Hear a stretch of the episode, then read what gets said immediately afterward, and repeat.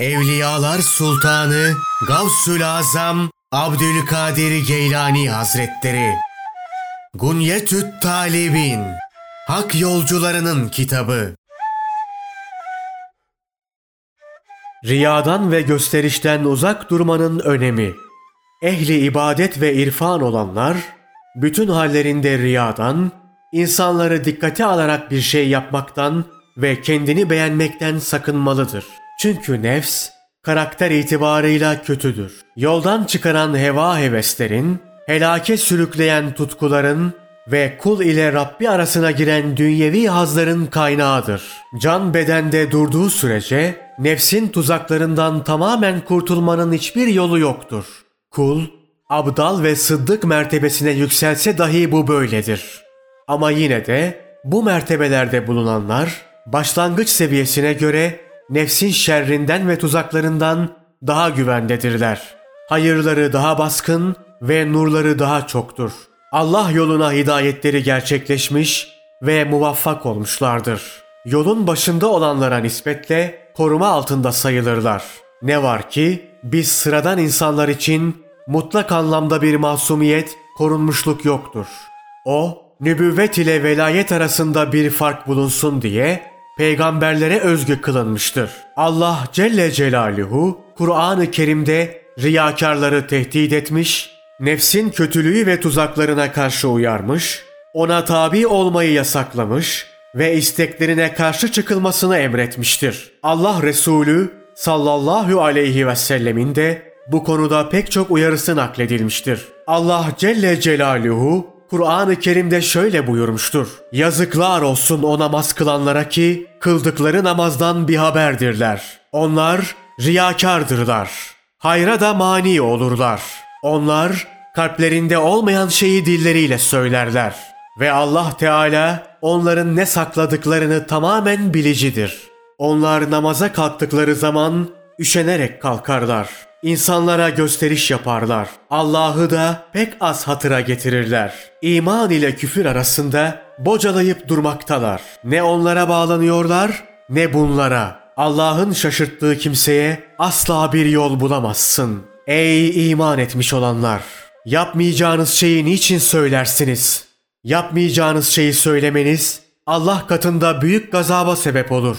Sözünüzü ister gizleyin, ister açığa vurun. Bilin ki o kalplerin içindekini bilir. Çünkü nefs şiddetle kötülüğü emreder. Ancak Rabbimin rahmetiyle bağışladığı müstesna. Muhakkak ki Rabbim bağışlayıcı ve merhametlidir. Artık kim Rabbine kavuşmayı ümit ve arzu ediyorsa onu razı edecek işler yapmaya koyulsun ve Rabbine kullukta hiçbir şeyi ona ortak koşmasın. Allah Celle Celaluhu Hazreti Davud aleyhisselama şöyle buyurmuştur. Ey Davud! Heva hevesini terk et. Çünkü benim mülküm konusunda heva hevesten başka benimle didişen kimse yoktur. Allah Celle Celaluhu şöyle buyurmuştur. Ey Davud! Sakın heva hevesine uyma. Yoksa seni Allah yolundan saptırır. Konu hakkında sünnette varid olan rivayetler ise şunlardır. Şeddat bin Evs şöyle nakletmiştir. Hazreti Peygamber sallallahu aleyhi ve sellemin huzuruna girdim ve onu üzgün buldum. Ey Allah'ın Resulü, hayırdır, neyin var diye sordum. Ümmetimin benden sonra şirke düşmesinden endişe ediyorum buyurdu. Ey Allah'ın Resulü, senden sonra şirke mi düşecekler dedim. Kuşkusuz güneşe, aya, puta ve taşlara tapacak değiller. Ama amellerinde gösteriş yapacaklar. Riya ise gizli şirktir buyurdu. Ve ardından şu ayeti okudu. Artık kim Rabbine kavuşmayı ümit ve arzu ediyorsa onu razı edecek işler yapmaya koyulsun ve Rabbine kullukta hiçbir şeyi ona ortak koşmasın. Hazreti Peygamber sallallahu aleyhi ve sellem şöyle buyurmuştur. Kıyamet gününde amel defterleri üzeri mühürlenmiş olarak getirilir. Allah Celle Celaluhu meleklerine şu ameli atın, bunu kabul edin buyurur. Melekler İzzetine yemin ederiz ki biz bunları hayır olarak biliriz derler. Allah Celle Celaluhu Evet öyledir. Ancak oradaki amel benden başkası için işlenmiş bir ameldir. Ben bir tek benim rızam için yapılmış ameli kabul ederim buyurur. Hazreti Peygamber sallallahu aleyhi ve sellem şöyle dua ederdi. Allah'ım dilimi yalandan, kalbimi nifaktan, amelimi riyadan, gözümü kaçamak bakışlardan arındır. Sen gözlerin kaçamak bakışlarını ve gönüllerde saklı olanı pekala bilirsin. Yine Hazreti Peygamber sallallahu aleyhi ve sellem şöyle buyurmuştur. Sizi beş şeyden sakındırıp beş şeye yönlendiren alimlerin sohbetine iştirak edin. Dünyaya rağbet etmekten zühde, riyadan ihlasa, kibirden tevazuya, aldırmamazlıktan nasihat etmeye ve cahillikten ilme. Allah Celle Celaluhu şöyle buyurur. Ortakların hayırlısı benim. Çünkü her kim amelinde bana başkasını ortak koşarsa ben o amelden hiçbir pay almam ve onu tamamen ortağıma bırakırım. Ben ancak bir tek benim için yapılan amelleri kabul ederim. Ey insanoğlu! Ben en hayırlı taksim edeceğim. Bundan dolayı benden başkası için yaptığın amellerini şöyle bir gözden geçir. Çünkü amelini kimi memnun etmek için yapmışsan ecrini ondan alacaksın. Yine Hazreti Peygamber sallallahu aleyhi ve sellem şöyle buyurmuştur. Bu ümmet ahiret amelini dünyevi amaçlarla yapmadığı sürece dinde yücelik ve ülkelere egemen olmakla müjdelenmiştir. Ahiret amelini dünyevi amaçlarla yapanlardansa bu ameller kabul edilmeyecek ve onların ahirette ufacık bir nasipleri olmayacaktır. Allah ahiret düşüncesi taşıyanlara dünyayı verebilir ama dünya düşüncesi taşıyanlara ahireti vermez. Enes bin Malik'ten Allah Resulü sallallahu aleyhi ve sellemin şöyle buyurduğu nakledilmiştir. İsra gecesinde ateşten makaslarla dudakları kesilen insanlara rastladım. Cebrail'e bunlar kimlerdir diye sordum. Şu cevabı verdi. İlmiyle amel etmeyen din adamlarıdır. Bir şeyi söylerler ama kendileri yapmazlar. Başkalarına iyi olarak bildikleri şeyleri söylerler ama kendileri çirkin şeyler yaparlar. İnsanlara iyiliği emrederler ama kendilerini unuturlar. Hazreti Peygamber sallallahu aleyhi ve sellem şöyle buyurmuştur. Ümmetim için en çok korktuğum şey dilde ilmi çok olup kalbi cahil bulunan, ilmini sanat haline getiren münafıklardır. Canım elinde olan Allah'a yemin ederim ki yalancı yöneticiler, günahkar vezirler, hain yardımcılar, zalim bilir kişiler, fasık alimler ve cahil abidler sizin başınıza yönetici olmadıkça kıyamet kopmaz.'' Adi bin Hatim'den Allah Resulü sallallahu aleyhi ve sellemin şöyle buyurduğu nakledilmiştir. Kıyamet gününde bazı insanlar kocaman bukalarla huzuru ilahiye çıkarılır ve Allah onlara şöyle buyurur. Siz yalnız başınıza kaldığınızda bana karşı çok büyük cürümler işlediniz. İnsanların yanındaysa halim selim bir tavır sergilediniz. İnsanlardan korktunuz ama benden korkmadınız.'' İnsanları yücelttiniz, beni yüceltmediniz. İzzetime yemin olsun ki size çok acı bir azap tattıracağım. Üsame bin Zeyd'den Allah Resulü sallallahu aleyhi ve sellemin şöyle buyurduğu nakledilmiştir. Birisi cehenneme atılır ve bağırsakları dışarı çıkar. Değirmenin sahibini döndürdüğü gibi döndürülür. Sonra ona sen iyiliği emredip kötülüğü yasaklamıyor muydun denir. Adam, iyiliği emrediyordum ama kendim yapmıyordum. Kötülüğü yasaklıyordum ama kendim kaçınmıyordum diye cevap verir. Hazreti Peygamber sallallahu aleyhi ve sellem şöyle buyurmuştur.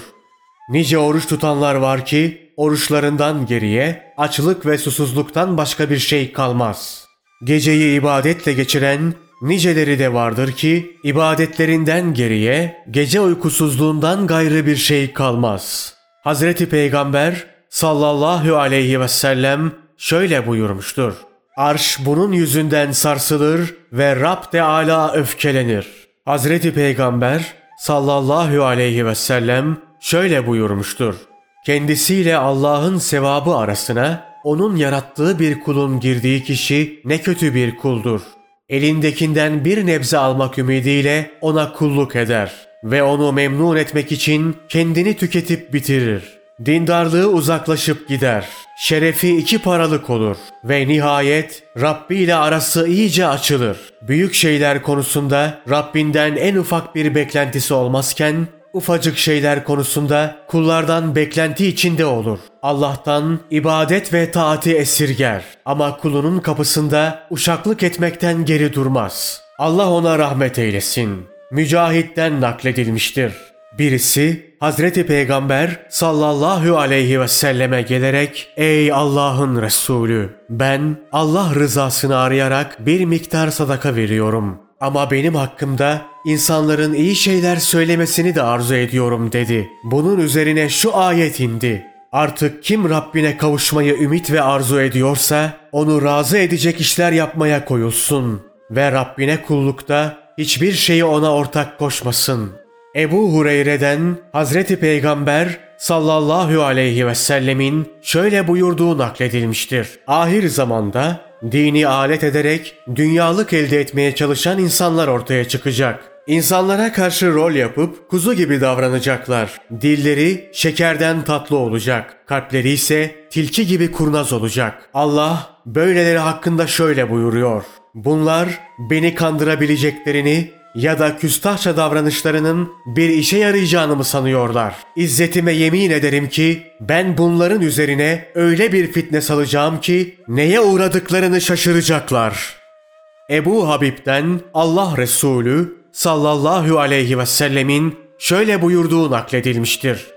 Melekler Allah'ın kullarından birinin amelini göğe yükseltirler ve gözlerinde onu iyice büyütüp iyi bir şey yaptığını sanırlar. O ameli Allah'ın dilediği yere kadar yükseltirler. Nihayet Allah onlara şöyle seslenir.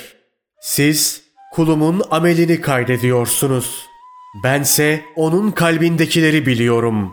Bu kulum amelinde samimi olmadı. Bu yüzden onun amelini siccine yazın.'' Bir başka zaman melekler Allah'ın kullarından başka birinin amelini göğe yükseltirler ve yaptığı ameli azımsarlar. Allah'ın dilediği noktaya kadar yükselince Allah onlara şöyle seslenir. Siz kulumun amellerini kaydediyorsunuz. Bense onun kalbinden geçenleri biliyorum. Benim bu kulum amelini samimi bir düşünceyle yaptı. Bundan dolayı onun amelini illiyuna yazın. Ebu Hureyre'den Allah Resulü sallallahu aleyhi ve sellemin şöyle buyurduğu nakledilmiştir. Kıyamet günü gelince Allah kulları arasında hükmeder. O esnada herkes dizüstü çökmüştür. İlk çağrılanlar, Kur'an'ı ezberlemiş olanlar, Allah yolunda öldürülenler ve varlıklı olanlardır. Allah Kur'an'ı ezberlemiş olana öğrendiğin bu bilgiyle ne yaptın diye sorar. Adam gece gündüz onunla yatıp kalkıyor, ibadetler ediyordum der. Allah ve ardından melekler yalan söyledin. Sen falanca kişi Kur'an'ı ne kadar güzel biliyor desinler istedin. Bu da söylendi zaten derler. Sonra varlıklı olana Allah sana verdiğim bu malla ne yaptın diye sorar. Adam yakınlarıma yardım ediyor ve sadaka veriyordum der. Allah ve ardından melekler yalan söyledin. Sen falanca kimse ne kadar cömert desinler istedin. Bu da söylendi zaten derler. Sonra Allah yolunda öldürülen kişi getirilir. Allah ona ne uğruna savaştın diye sorar. Adam savaştım ve senin uğruna can verdim der. Allah ve ardından melekler yalan söyledin. Sen falanca kimse ne kadar cesur desinler diye savaştın. Muradına da erdin derler. Hazreti Peygamber sallallahu aleyhi ve sellem ellerini dizlerine vurduktan sonra şöyle devam etti. Ebu Hureyre, bunlar kıyamet gününde ateşe atılacak ilk kişiler olacaklar. Bu haber Muaviye'ye ulaşınca çok ağladı ve Allah ve Resulü doğru söyledi dedikten sonra şu ayeti ekledi. Kim ahireti hiç hesaba katmayıp sırf şu üç günlük hayatın keyfini çıkarmak ve onun şatafatıyla tatmin olmak isterse biz böylelerinin emeklerinin karşılığını dünyada eksiksiz veririz ve bu hususta kendilerine haksızlık edilmez. Ne var ki böylelerinin ahiretteki nasipleri cehennem ateşinden başka bir şey olmayacaktır. Ahireti hiçbir şekilde hesaba katmadıkları için onların dünyada yapmış oldukları her şey boşa gidecektir. Zaten onların yaptıkları işler değersiz ve geçersizdir. İşte onlar çok feci bir azaba mahkum olacak kimselerdir. Onlar ahirette en büyük zarar ve ziyana uğrayacak olanların ta kendileridir. Adi bin Hatim et-Tai'den Allah Resulü sallallahu aleyhi ve sellemin şöyle buyurduğu nakledilmiştir. Kıyamet günü cehennemliklerden bazılarının cennete doğru gitmeleri emredilir. Cennete yaklaşıp kokusunu duyduklarında ve köşklerini ve Allah'ın cennetlikler için hazırladığı o güzel nimetleri gördüklerinde bunları geri çevirin. Bunların cennette hiçbir nasipleri yoktur diye bir nida gelir. Bunun üzerine daha önce hiç görülmedik bir pişmanlık ve iç çekişle gerisin geriye dönerler ve Rabbimiz keşke cennetin bu nimetlerini göstermeden önce bizi cehenneme atıverseydin derler. O zaman Allah şöyle buyurur. Sizin için böyle yapmayı diledim. Çünkü siz yalnızken kibriya ve azamette benimle boy ölçüşmeye kalkar, insan içine çıktığınızda ise mütevazi bir tavır sergilerdiniz. İnsanlara karşı gösteriş yapıp kalbinizden geçirdiklerinizin aksini yapardınız. İnsanlardan çekinir ama benden çekinmezdiniz. İnsanlar görsün diye amel edip rızam için yapmazdınız. İşte bugün büyük sevaplardan sizi yoksun bıraktığım gibi size çok büyük bir azap tattıracağım. Abdullah bin Abbas'tan Allah Resulü sallallahu aleyhi ve sellemin şöyle buyurduğu nakledilmiştir.